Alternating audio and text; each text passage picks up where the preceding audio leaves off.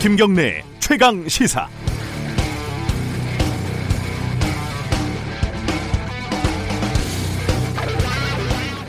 주한미군 방위비 분담금 국민 성금으로 지난주 금요일 조선일보에 실린 광고입니다.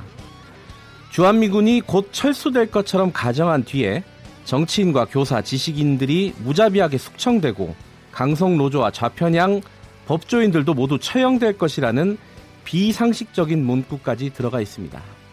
오는 30일 출범하는 대한민국 수호 예비역 장성단이라는 단체가 게재한 건데요. 건데요. 백선혁 예비역 대장, 정호영 전 국방부 장관 등 예비역 장성들이 대거 참여한다고 합니다. 현재 미국은 우리 분담금을 대폭 인상하라는 일방적인 요구를 하고 있고 협상이 난항을 겪고 있습니다. 전 세계적으로 봐도 우린 이미 미군 주둔 분담금을 최고 수준으로 내고 있습니다. 버엘 벨전 주한미군 사령관도 미국의 일부 언론들도 한국의 분담금을 급격하게 인상하는 것은 적절하지 않다고 말하고 있는 상황입니다. 이 상황에서 우리 군의 원로들이 숙청이니 처형이니 초현실적인 상상력까지 동원하면서 대한민국의 이익과 정반대의 목소리를 높여 우리의 협상력을 떨어뜨리는 것이 그들이 말하는 애국인지 궁금합니다. 1월 28일 월요일 김경래 최강 시사 시작합니다.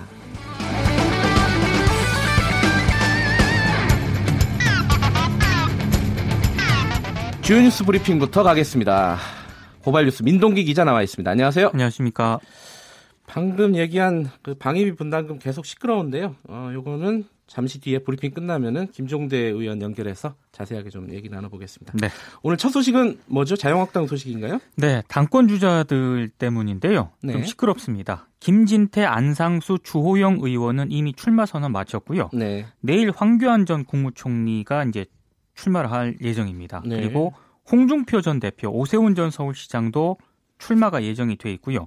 31일에는 심재철, 정우택 의원까지 출마 선언을 하는데 이번 주에 확정되는 후보만 8명입니다. 아, 맞네요. 그렇습니다. 네. 근데 책임 당원 자격 여부가 갑자기 변수로 또 등장을 했습니다. 네. 자유한국당 당원 당규에는요. 네. 출마 자격을 책임 당원으로 한정을 하고 있는데 황교안 전 총리는 입당한 뒤에 석 달간 당비를 내야 책임 당원이 될 수 있다. 이 요건을 충족하지 못하고 있습니다. 어, 그럼 어떻게 되는 거예요? 그러니까 이걸 벗어나려면은요. 예. 두 가지 방법이 있는데요. 당 선관위 유권 해석을 통해 피선거권을 인정을 받거나 아니면 비대위 의결을 통해서 정식 책임 당원이 돼야 합니다. 음. 황교안 전 총리는 비대위가 국민 여론과 당 분위기에 찬물을 끼얹는 결정을 안 할 것이라고 생각한다 이렇게 얘기를 했는데요. 네. 여기서 또 하나 변수가 등장을 하는데 김병준 비대위원장입니다. 네. 아, 김병준 위원장은 황교안, 홍준표, 오세훈 불출마를 촉구한 적이 있기 때문에 과연 예외 규정을 적용할 수 있을 것인가 여기에는 아직 물음표가 찍히고 있는데요. 네. 당 선관위가 내일 오전 회의를 열어서 이 문제를 논의할 예정입니다.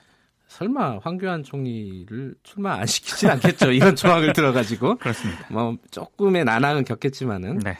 민주노총이 어, 사회적 대화 복귀 오늘 그 대의원 대회가 열리는 모양이에요. 민주노총? 그렇습니다. 네. 정기 대의원 대회가 예정이 돼 있는데요. 예. 사회적 대화 기구인 경제사회노동위원회 줄여서 경사노위 참여 예. 여부를 결정을 합니다. 민주노총 집 내부에서 강경파들의 반대도 만만치가 않거든요. 네. 만약에 이제 참여를 결단을 하게 되면 1999년 노사정 위원회 이후에 20년 만에 사회적 대화에 양대 노총이 참여하게 됩니다. 네.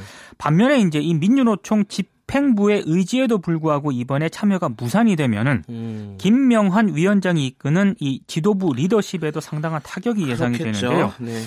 어, 일단 뭐 현 정부가 만약에 이제 민주노총이 참여 쪽으로 결론이 나게 네. 되면은요. 어, 문재인 정부가 공을 들여왔던 사회적 대타협 기조, 경사노위 이 위상에도 상당한 변화가 좀 예상이 되는데요. 네. 근데 만약에 이제 민주노총이 불참 쪽으로 결정을 하게 되면 네. 경사노위 이 경사노위 논의 결과에도 뭐 힘이 상당히 빠지게 될 것으로 예상이 되고 있습니다. 그렇죠. 무슨 뭐 가장 중요한 당사자 중에 한 명이 빠지는 건데요. 그렇습니다. 자, 고 김영균 씨 어, 사식구제가 어제였다고요? 그렇습니다. 예. 어제 이제 서울 광화문 광장에서 고 김영균 씨 49제가 치러졌는데요. 김영균 시민대책위원회가 주최를 했는데 진상규명 그리고 비정규직 정규직화를 주장을 했습니다. 음. 아, 이들은 김영균 씨 사고 이후 49일이 지났지만 아무 변화가 없다면서 설 전에 김영균 씨 장례를 치를 수 있도록 정부가 나서야 한다고 촉구를 했습니다. 네. 아, 김영균 씨의 어머니 김미숙 씨는 아직도 장례를 치르지 못하고 있는 시신을 냉동고에 놔두어야 한다는 현실이 너무 비참하다면서 어제 눈물을 흘렸는데요. 네. 가족과 동료들은 근본적인 해결책이 나와야 장례도 치를 수 있다는 그런 입장입니다. 근데 개정된 산업안전보건법 이른바 김영균법에는 발전소 노동자들 있지 않습니까? 네. 이분들은 외주화 금지 대상에서 지금 빠진 음. 상태입니다. 이것도 상당히 좀 논란이 제기가 되는 대목입니다. 그러니까 많이들 김영균 씨 그 사망 사건, 그 산재 사고가 이 국회에서 법안이 통과되면서 해결이 됐다고 생각하시는 분들도 꽤 많을 텐데 그렇습니다. 지금 아직 장례도 못 치르고 있다. 네. 그죠? 조금 더 근본적인 대안을 좀 내놔 봐라. 이런 얘기인데 좀 신경을 좀 써야겠어요. 그렇습니다. 이게 젊은 요새 젊은 사람들의 어떤 안전, 건강 이거와 직결되는 문제이기도 하고요. 네. 설 전에 장례 어, 좀 서글프네요. 서울 공연예술고 이 고등학생들을 술자리에 동원했다 이런 의혹이 있었잖아요. 그런 의혹이 제기가 됐는데요. 예. 관련 의혹을 서울시 교육청이 조사를 했거든요. 네. 근데 이게 사실로 확인이 됐습니다. 그러니까 서울 공연예술고라는 데가 보통 이제 연예인들 지망생들이 많이 다니는 그런 학교죠. 흔히 말해서 아이돌 사관 학교라고 이제 음. 언급이 되는데요. 예, 조사 결과는 어떻게 나왔어요? 어, 여기서 이제 이 해당 학교 학생들을 교장과 행정실장의 사적인 모임에 동원된 사실이 그대로 이제 확인이 됐습니다. 아하. 2017년부터 무려 2년 동안 최소 10차례에 걸쳐서 교장 박모 씨와 행정실장의 사적인 모임에 동원을 했다는 건데요. 학생들을요? 그렇습니다. 예. 근데 교장과 행정실장이 부부 사이입니다. 이것도 아. 상당히 좀 문제인데 네. 특히 학생들이 동원된 이 사모임 가운데는 보험회사 만찬에도 있고요. 네. 행정실장이 졸업한 학교 총동문회도 있습니다. 네. 여기서는 술잔도 오고 갔다는 그런 자리였다고 하는데 네. 학생들은 또 이렇게 주장을 하고 있습니다. 박모 교장이 관객들을 안아주면 좋아한다면서 스킨십을 권유하기도 했다 이렇게 주장을 했고요. 네. 섹시하게 하라 이런 말도 했다고 합니다. 그리고 행사에서 부적절한 신체 접촉이나 성희롱도 겪었다고 주장을 했는데 네. 공연을 하면은 이 공연 사례비가 돌아가지 않습니까? 그렇겠죠. 근데 이게 학생들에게 돌아간 게 아니고요. 어, 학생들이 공연하고 받은 공연비는 행정실장 개인 계좌로 또 들어갔다고 그 합니다. 그 교장의 부인이요? 그렇습니다. 예. 그리고 박모 교장 등이 지난 4년 동안 지자체에서 방과 후 학교 프로그램 운영 보조금 1억 원을 받고 또 부적절하게 집행한 점도 적발이 됐고 학교법인 소유 차량을 개인적으로 이용하고 유류비도 학교 회계에서 지출한 것으로 확인이 됐습니다. 네. 서울시 교육청은 박모 교장에 대한 파면 그리고 행정실장에 대한 해임 등을 재단에 요구한 그런 상황입니다. 종합 선물 세트네요. 이게 말하자면은 그렇죠? 너무 좀 문제점이 많은 학교인 것 같습니다. 예.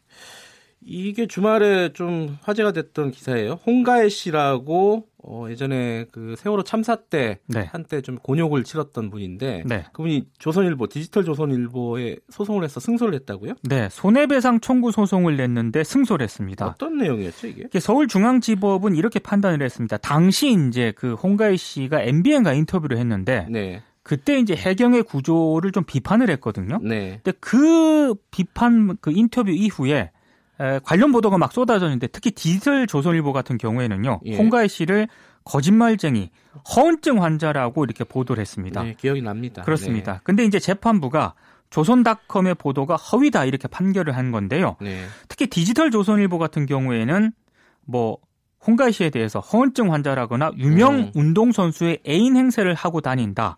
이런 인터넷 기사를 27건이나 보도를 했는데 많이도 썼네요. 네, 이 보도가 네. 모두 허위라고 이제 판단을 했고요. 예. 당시 스포츠월드 기자 김용호 씨의 일방적인 주장 그리고 인터넷에 떠돌던 유언비어를 검증 없이 인용 보도했다는 게 재판부의 예. 판단입니다. 근데 언론사를 상대로 한 민사 소송에서 6천만 원이라는 손해배상액이 나온 거는 음. 굉장히 이례적인데요. 예, 상대적으로는 많네요. 지금까지 나왔던 판결 중에는. 그렇습니다. 예. 홍가희 씨가 이제 이렇게 페이스북에서 썼습니다. 조선일보 측은 자신에게 500만 원에 합의하자고 했지만 네. 여기까지 오는데 소송 비용만 2억이 들었다. 금액을 따지면 손해지만 이들의 거짓을 사법 역사에 남기고 싶었다. 이런 소감을 밝혔습니다.